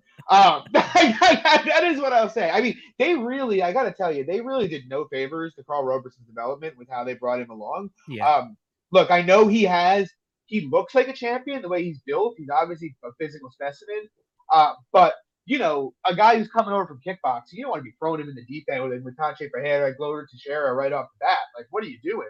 Um, but yeah, I mean, I agree with most of what you said. I mean, look, first of all, it could Rountree KO him early in this fight. I think it's live. You know, but I think Roberson manages distance very well, to be honest. When we have seen him in space, like I'm not really sure I would rate Rountree striking much, if at all, above Kopylov's. Uh, you know, I think people overrate it because he's looked good against a lot of like shitty fighters, you know, that let him get away with a lot of his sloppy tendencies. Then he fights Marcin Prachnio, who actually will throw back at him, and he gets punished for a lot of those tendencies. And I think that's what's going to happen here. You know, all those winging overhand lefts he throws, he's going to be eating check hooks for days here if he tries to do that with Roberson, to be honest. Um, I have some concerns with Roberson's volume, but also Khalil is not really a volume striker. And so if the fight gets extended, it's like even if it's a low volume fight, we've seen Khalil gas in low volume fights. You know, it's not like this is only a guy who gasses when he goes nuts. He gasses pretty reliably. So I favor Roberson on minutes on the feet. Like I probably put him like 55, 60% in the stand up fight. Close, but you know, moderate favor Roberson. But you know, if he wants to take it to the ground, he probably can. You know, Roberson, to his credit, while he is a horrible grappling IQ and defensively is a mess on the mat, he actually has like a kind of like slick. It's almost like a blue belt level slickness to submission grappling where he has a decent back take. He's athletic. Um, you know, subbing Darren Stewart, that was pretty impressive. You know, I think he could come out here and I think he could sub uh, Khalil if he wants. If he wants and he just wants to attempt takedowns and wear on him early, I think he can do that. You know, the guy mostly out grappled Wellington Turman, who's a black belt. Um, yeah, I, I bet Roberson uh, at around evens here. I, I think in terms of props, it's kind of a weird one because like I don't know. I'm leaning Roberson decision plus 300 to be honest with you. That that that's my gut here because I, I kind of think Khalil will try to stand up, and I, Roberson is not exactly a guy who's going to consolidate top position. So yeah, I, I kind of like Roberson by decision plus 300. And Tyleel was probably one of the craziest oh. moments in time that we had, right? But that's against Eryk fucking Anders, who's going to allow I you to do Anders that. that fight. Yeah, and he just absolutely torched him. And a lot of people are holding on to that. A lot of people are thinking that we're going to get a resurgence of Tyleel, but they keep getting let down over I mean and over again. Did you did you think he looked good against Bukauskas? Like Ah, I, again, I thought it, Bukauskas was just too rattled from getting rocked and hurt early in that fight, and yeah. he just was not able to put anything together after that. I mean, if Khalil comes out that aggressively, it's going to get ugly down the stretch if he doesn't finish him. Honestly, exactly. All right, let's move on to the next one here. We got Alex Bruce Leroy Caceres going up against Sodiq Yusuff. In terms of odds, we got uh, minus 235 on Yusuff and plus 190 on Alex Caceres. Uh, I messaged you earlier in the week when I'm like, I'm putting together my lock of the night play, and obviously it's got to include somebody in the main event, but I think that I got to put somebody else with them to kind of make it a little bit better. And Yusuff was one of the first names that I kind of looked at as, okay, you know, he should go out there and start Bruce Leroy. But I, I remember betting against Sodiq Yusuff in his first ever UFC loss against Arnold Allen. Glad to catch that one. But the the thing here is like he does start to slow down later in fights. And, and that's kind of a concern against Alex Caceres, who, you know, he has solid cardio for 15 minutes. But if there's a fight that you want to look at to try to compare the two, it would probably be the Andre Fili fight. But in that Andre Fili fight, we don't really get too much of a feel of how do how Sodiq Yusuff's going to fair with the uh with the striking, especially early in that fight, because I believe it was the majority of round two where he got Fili down off of a check kick or something like that, and just held him down for about four minutes, and then looked tired after doing so, and then got touched up by Andre Fili in that third round, lost that third round, but still obviously did enough to win those first two. Caceres is tricky on the feet, right? He's very tricky on the feet. But I feel as though the the glimpses of stuff that we saw from Sung Woo Choi in that fight kind of lead me to believe that was Sodiq Yusuff kind of nail him with the same shots that Choi was able to until Alex Caceres just jumped on his back and took that rear naked choke with him. That was so weird. Like he didn't it didn't even seem like Choi knew what the fuck he was doing to try to defend that rear naked choke. But here against Sodiq Yusuff, I think see Yusuff kind of stalk him the majority of this time. If Caceres wants to throw those naked, naked leg kicks, he's going to get blasted with those straight shots down the middle from Sodiq. I think Sodiq still has some solid potential. I don't think his cardio falls off to the point that I'm going to be completely scared that Caceres will finish him in the third round. But I think at a certain point, we'll see Sodiq Yusuff land a nuke, and I think Alex Caceres is going to go down like a ton of bricks. Uh, I get it; he's on his uh, career best five fight winning streak right now against probably the lowest of low competition that you get, can get in the UFC. Thank you, by the way, public, for giving me plus one seventy five on Alex Caceres against Chase Hooper. Ooh, that was so nice. That was probably one of the easiest bets you can ever make on an underdog. But what are, what are his other ones? I, I, did take the bait on Kevin Croom. I would say that I was a sucker for taking Kevin Croom in that fight, and he absolutely mollywopped him in that spot. Uh, he beat Steven Peterson, Austin Springer, who he uh, choked out, and then Sung Woo Choi, which I think was his best win. But up until that submission, he was getting touched up. And I think that Sodiq Yusuff can do much worse to Alex Caceres in that spot. So I do like Yusuff, not paying the chalk on him here though, but the KO prop at plus 200 is not too bad, as I could absolutely see him stinging Caceres over and over again, eventually getting him out of, the, out of there with strikes. Caceres, notoriously durable, right? He got choked up by Kron Gracie in his last loss. Uh, he got choked up by Jason Knight uh, back in 2017. The last time we actually see him finish via KO was Francisco Rivera uh 2015 shout out to francisco rivera as well absolute okay. savage of a fighter but there's a good case that a lot of the fighters that he fought since then uh not the greatest knockout punchers maybe yair rodriguez he has some decent uh power. Yusuff's a pretty big hitter. Exactly Yusuff's not Yusuff um choi. exactly and choi was dropping him. Yeah. Choi was yeah. hitting him and dropping him as well. So outside of those guys right? I think that we can see Yusuff land that uh, that bomb and get uh, Caceres out of there. So uh, Caceres, or sorry, uh, Yusuff, Yusuff KO plus 200. What do you see for this fight? I like Caceres side. Um, not like super passionate about it, but I, I think it's worth a small poke on the money line. I, I you know, I, it's funny because like, I don't really. I know Yusuff has kind of got this aura of a super prospect about him, but I actually don't think he's much, if any, better than Choi is. I do think he's a more responsible submission grappler. I will say that. I'd be pretty surprised if Caceres, you know, he's an urban guy, and when Fili tried to wrestle him, we saw he actually knows what kind of what he's doing on the mat. So like, I don't really think you're going to get any kind of Caceres standing back kicks. But I can't shake this feeling. Like Yusuff's had some issues with southpaws, man. You know, he lost the Allen fight. Now, granted, I will say I think he won minutes in that fight, and if he didn't land, you know, if he didn't get hurt twice, he probably wins that fight. But you go back to the Gabe Benitez fight, who's kind of like a similar archetype to Caceres.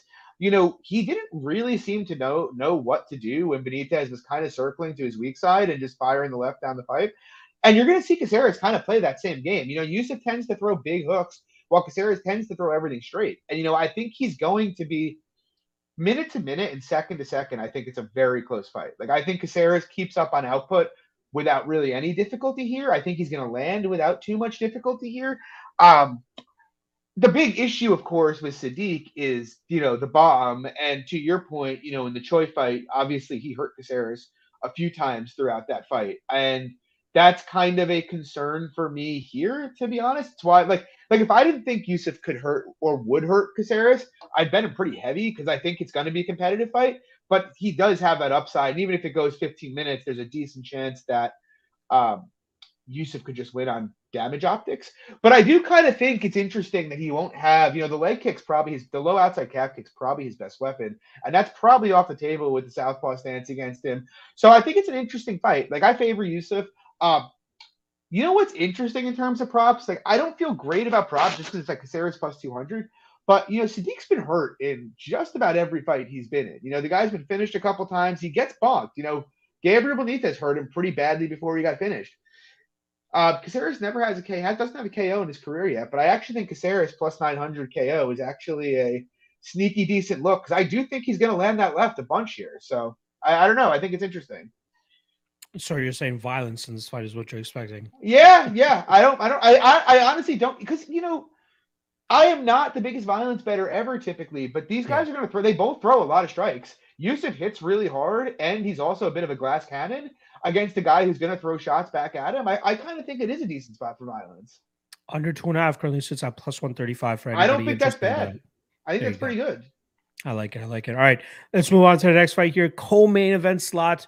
We got Marlon Moraes going up against Song Yadong, minus 240 on Yadong, and plus 195 the return on Marlon Moraes, who now calls Thailand home guy keeps trying to switch up camps. Obviously, we know he used to train there at Mark Henry's gym in New Jersey, went down to ATT. That didn't work out. Now he's over there in Thailand.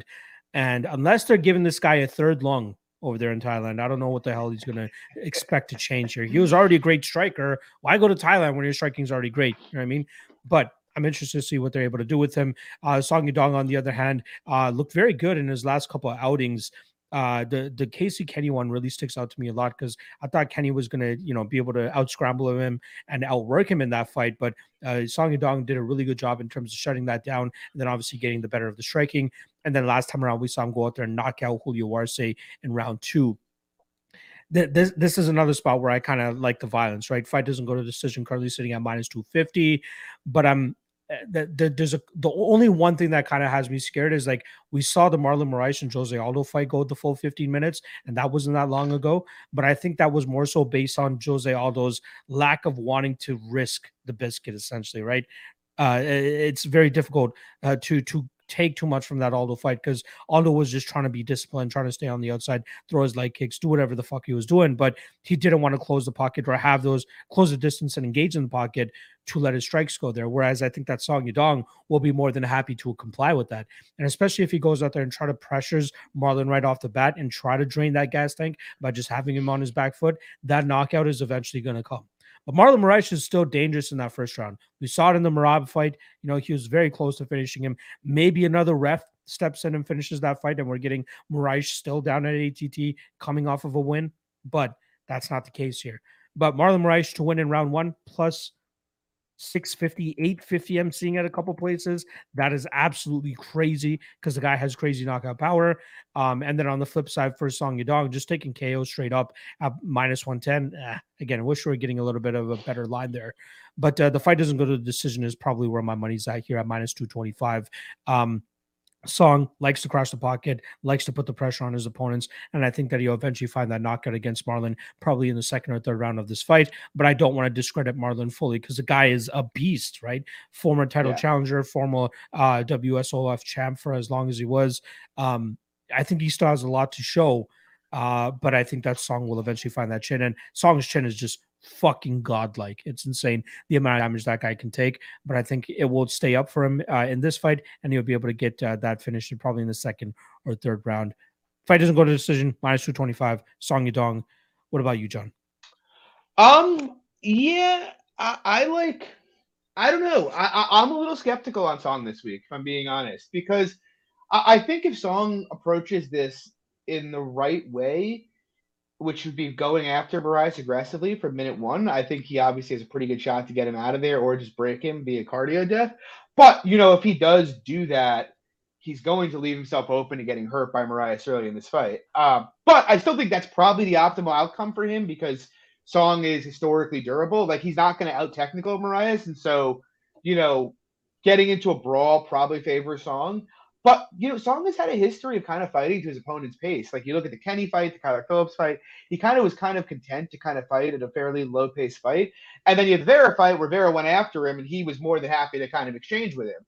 But Song traditionally has kind of been willing to do what his opponents want him to do. And so, you know, he's probably Marlon, I actually think has the chance to sustain more gas here than he might normally have, just because look, Marlon's not going to go out there and push a pace. So, and if it turns into a low volume outside kickboxing match, I still have to favor Song in a decision because even in a low volume fight at this point, it's hard for me to trust 15 minutes of gas for Marlon. But I think he can get off on kicks here, which could be significant. And I think he can win minutes early in this fight. Um, so I kind of think the money line's a bit off here. But with that said, I, I do think being reasonable here, you have to favor Song, and you have to think that Moraes' chance to win this fight is likely pretty front loaded. Uh, I like Marlon Moraes plus 800. Look, I know Song's been durable, but Kyler Phillips doesn't. Not many people kick like Marlon Moraes does. So I like the Moraes KO early. I actually like song. You want to take a round. I don't know what FanDuel has it at right now, but I think round three decisions probably a good look, or just take a shot at Song KO. You know.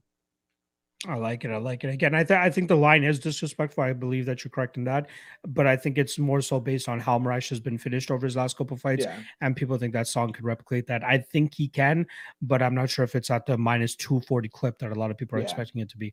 All right, that brings us to our main event but I do want to take the time to remind the 120 live viewers that we currently have to smash that like, hit that subscribe, and show my guy John some love as well, as well as his podcast, Club and Sub Podcast, every Wednesday night, 10 p.m. Eastern. Link to their channel in the description below. And obviously follow him on Twitter as well at MMA Fox. All right, let's get to the main event here. Magomed Ankalaev taking on Thiago Santos terms of odds, obvious heavy chalk on the Magomed here at minus 550, plus 385 the return on Thiago Santos. I'm having troubles in terms of trying to figure out what the best prop is for this matchup, right? Because if Thiago Santos yeah. complies with the low volume kickboxing fight, this is going 25 minutes with Ankalaev probably etching him out every single round. You know, landing the better strikes, being more technical. His his striking defense rate, I just want to quickly pull that up. It's probably one of the best inside the UFC because the guy does a really good job in terms of hitting without getting hit. Striking defense rate currently sitting at 62%. I think that the most live we've seen anybody uh, against Magomed Ankalaev outside of that one second where fucking Paul Craig submits him in his UFC debut was Nikita Krylov in that first round of their fight. But great in fight adjustment from Magomed Ankalaev, taking rounds two and three with a little bit more of a grapple heavy approach and just taking that decision victory home. Uh, it was Volkan Oezdemir who tried to set the pace with his uh, striking in that first round. Uh, I believe he hit Magomed with a really good shot. Didn't really hurt him per se, but landed some good shots, got some confidence off that, and then in turn got countered effectively by Magomed in that first round, dropping him. And then after that, it seemed like Volkan was just broken. After that, he goes, "Oh fuck, I can't even beat him in a power striking game. The fuck am I gonna do?" And that's exactly what Magomed was able to do. Uh, he does such a good job in terms of staying safe, right?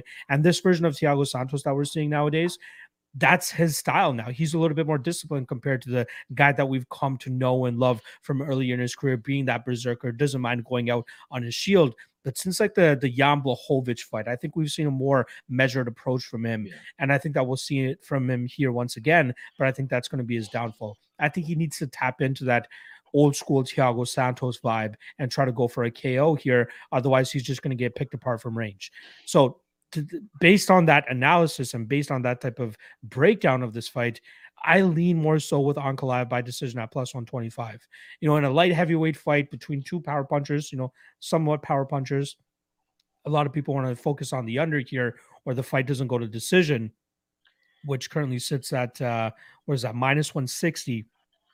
I think a lot of people think just on paper that's a gift of a line, but I think it's more so of a trap than anything because I do think that we'll see them take a more so of a a cautious approach. Both guys knowing the severity of taking a loss in this fight, especially for the Thiago Santos side, who's coming off uh, that that win over Johnny Walker. He wants to get a win streak going, but I think that uh, he's going to be a little bit too scared to overextend here, knowing the effective countering ability of Magomed Ankalaev. So uh, Ankalaev via decision plus 125. That's probably my favorite uh, victory prop.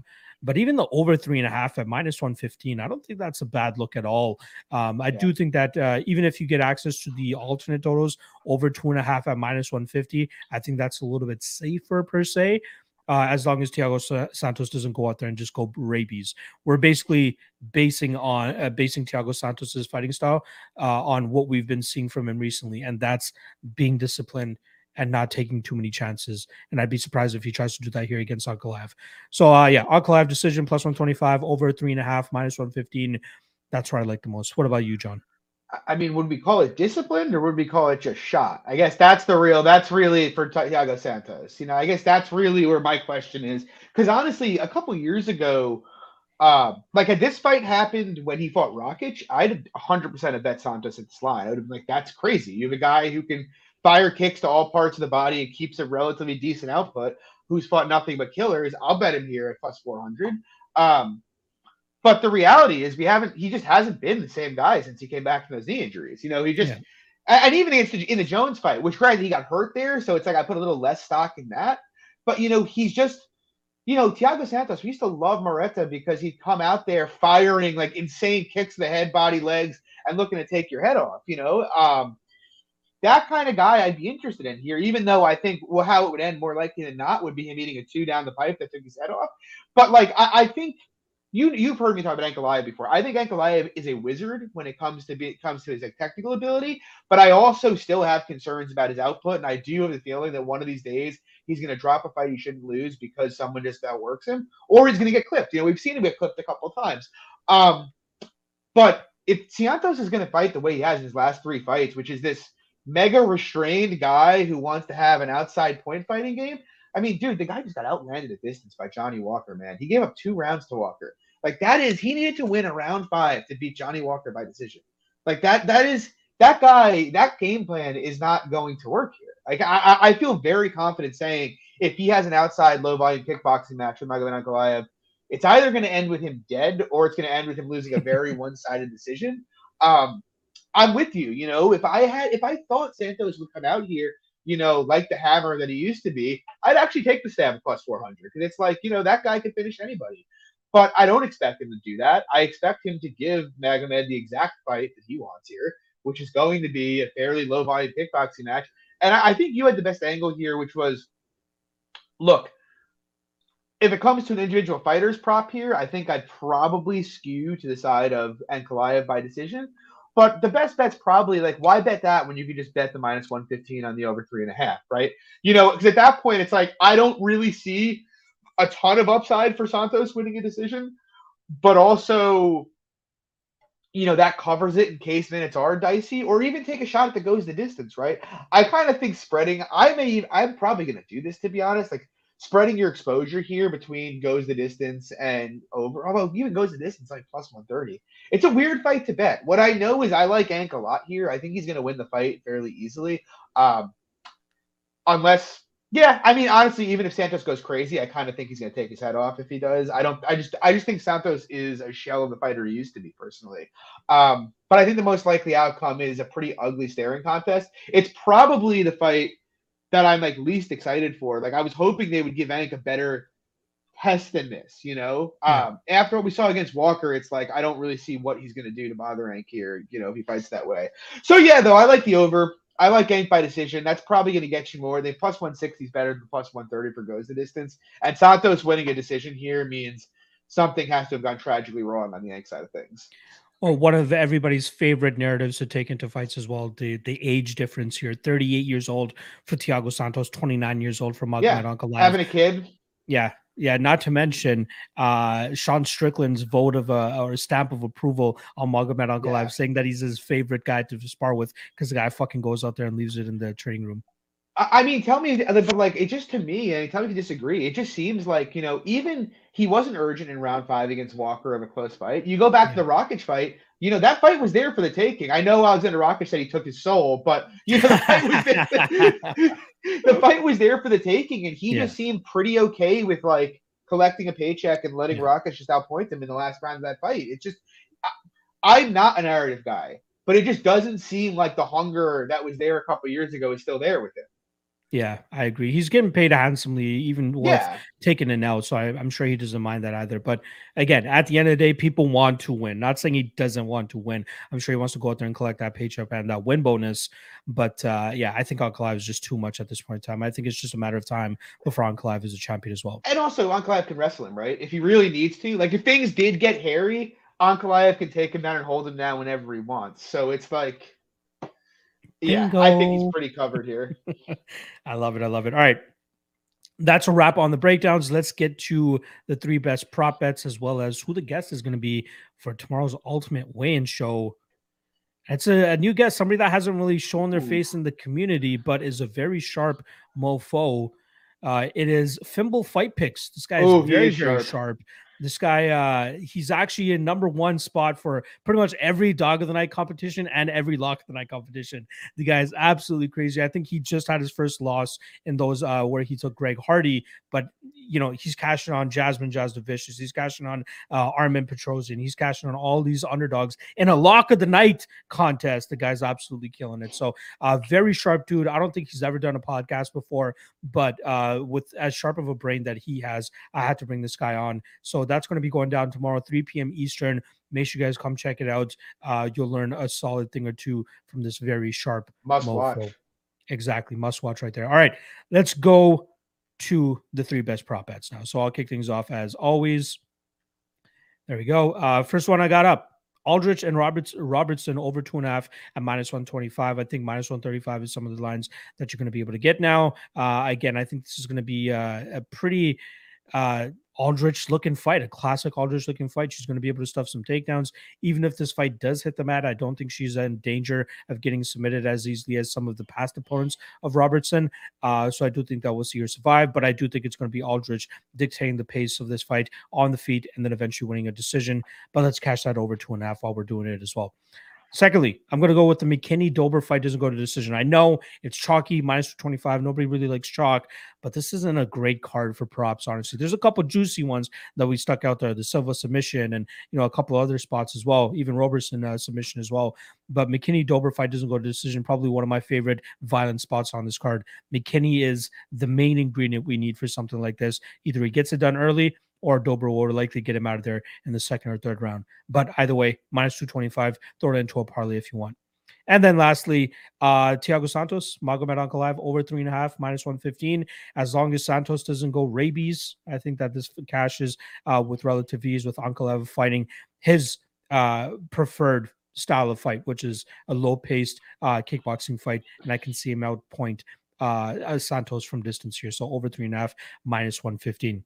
John, your Yeah, brother. first first up, we got Miranda Maverick by decision. Uh yeah, like I said with the breakdown, I think if she takes the pass the least resistance, she's just gonna basically get Mazo down fairly easily to stay on top of her. Mazo did a surprisingly good job of staying safe against Alexis Davis, who I think is a more threatening submission grappler than Maverick is. So I kind of just expect 15 minutes of lay and pray. I think this is a decent bet. And next up, we got Cody Brundage via decision. Yeah, I, I don't really expect him to be able to finish Dalcha on the mat here, but I do think Brundage is likely short on the money line. And I think if he takes the path of least resistance and just wrestles consistently, I think he should be able to grind this out fairly easily. I actually think there's a fair bit of value here. I'd probably line this close to about 45%. You're getting about 12% there. And last up, we got JJ Aldridge via decision. Um, you know what? I think what Locke put out there is fine too if you want to just take the over and play it a bit safer. But ultimately, look, JJ, she's a very good boxer, but she can't bust a grape. Uh, I do think you know uh, Gillian's going to tr- struggle to get her down. Kind of to Locke's point, if she can get her down, I still think she can work up. She should win minutes on the feet pretty cleanly here, and I kind of think once the edge starts to turn, you're going to probably see Gillian pulling guard and her just kind of riding her out on top. Uh, I don't think Aldridge a threat to finish. I think she should probably be even money or a favorite in this fight. So yeah, Aldridge by decision plus 200. I think is a nice look. One that I was very close to adding into my top three well. I'd say if it was a top four, my fourth one would be uh, Pereira and Silva over one and a half at plus 140. I think that's some solid value there as well, as uh, hopefully Silva is able to slow this fight down. Uh, last thing I want to say, and then I was sw- swinging on over to John. Uh, for anybody that caught last week's Ultimate Win Show with Mike Constantino, great guest. Shout out to SKD for bringing it up here. I uh, sincerely apologize to everybody in terms of running through that show as quickly as I did. I think we did it within 15 minutes 50 minutes uh, because of the the time restraints and schedule and stuff that I was on. But I'm gonna have him on in the very near future so that me and him could do fucking two hours if we needed to on an upcoming card. But very sharp guy. I uh, gave some good analysis, cash some good bets for you guys. So I hope you guys enjoyed that. Uh, but yeah. Hope you guys enjoyed this episode as well of propping you up. Hit that like and subscribe below. Uh, and then John, uh, go ahead, please plug anything you like, and I'll wrap this up on the back. Yeah, guys, you can catch me on the Club and Sub podcast Wednesday nights, 10 p.m. Eastern. I'll post it on my Twitter, which you can find below at MMA Fox every week. Uh, yeah, good luck on your bets this weekend. I'm pumped. Uh, let's get it done. Bruno Silva, Damon Jackson, we're sending it. Let's go. Bruno Silva all day. I love it. All right. Appreciate you guys checking it out. Tomorrow, 3 p.m. Eastern, Ultimate Weigh Show with Fimbo Fight Picks, 7 p.m. Eastern, IG Live. Me talking to you guys. You guys tell me what your bets are and we can talk it out. And then Fight Day live chat uh, Saturday, 1 p.m. Eastern. A ton of great content for you guys coming. So good luck on your bets. And just as John said, War Bruno motherfucking Silva. Let's go.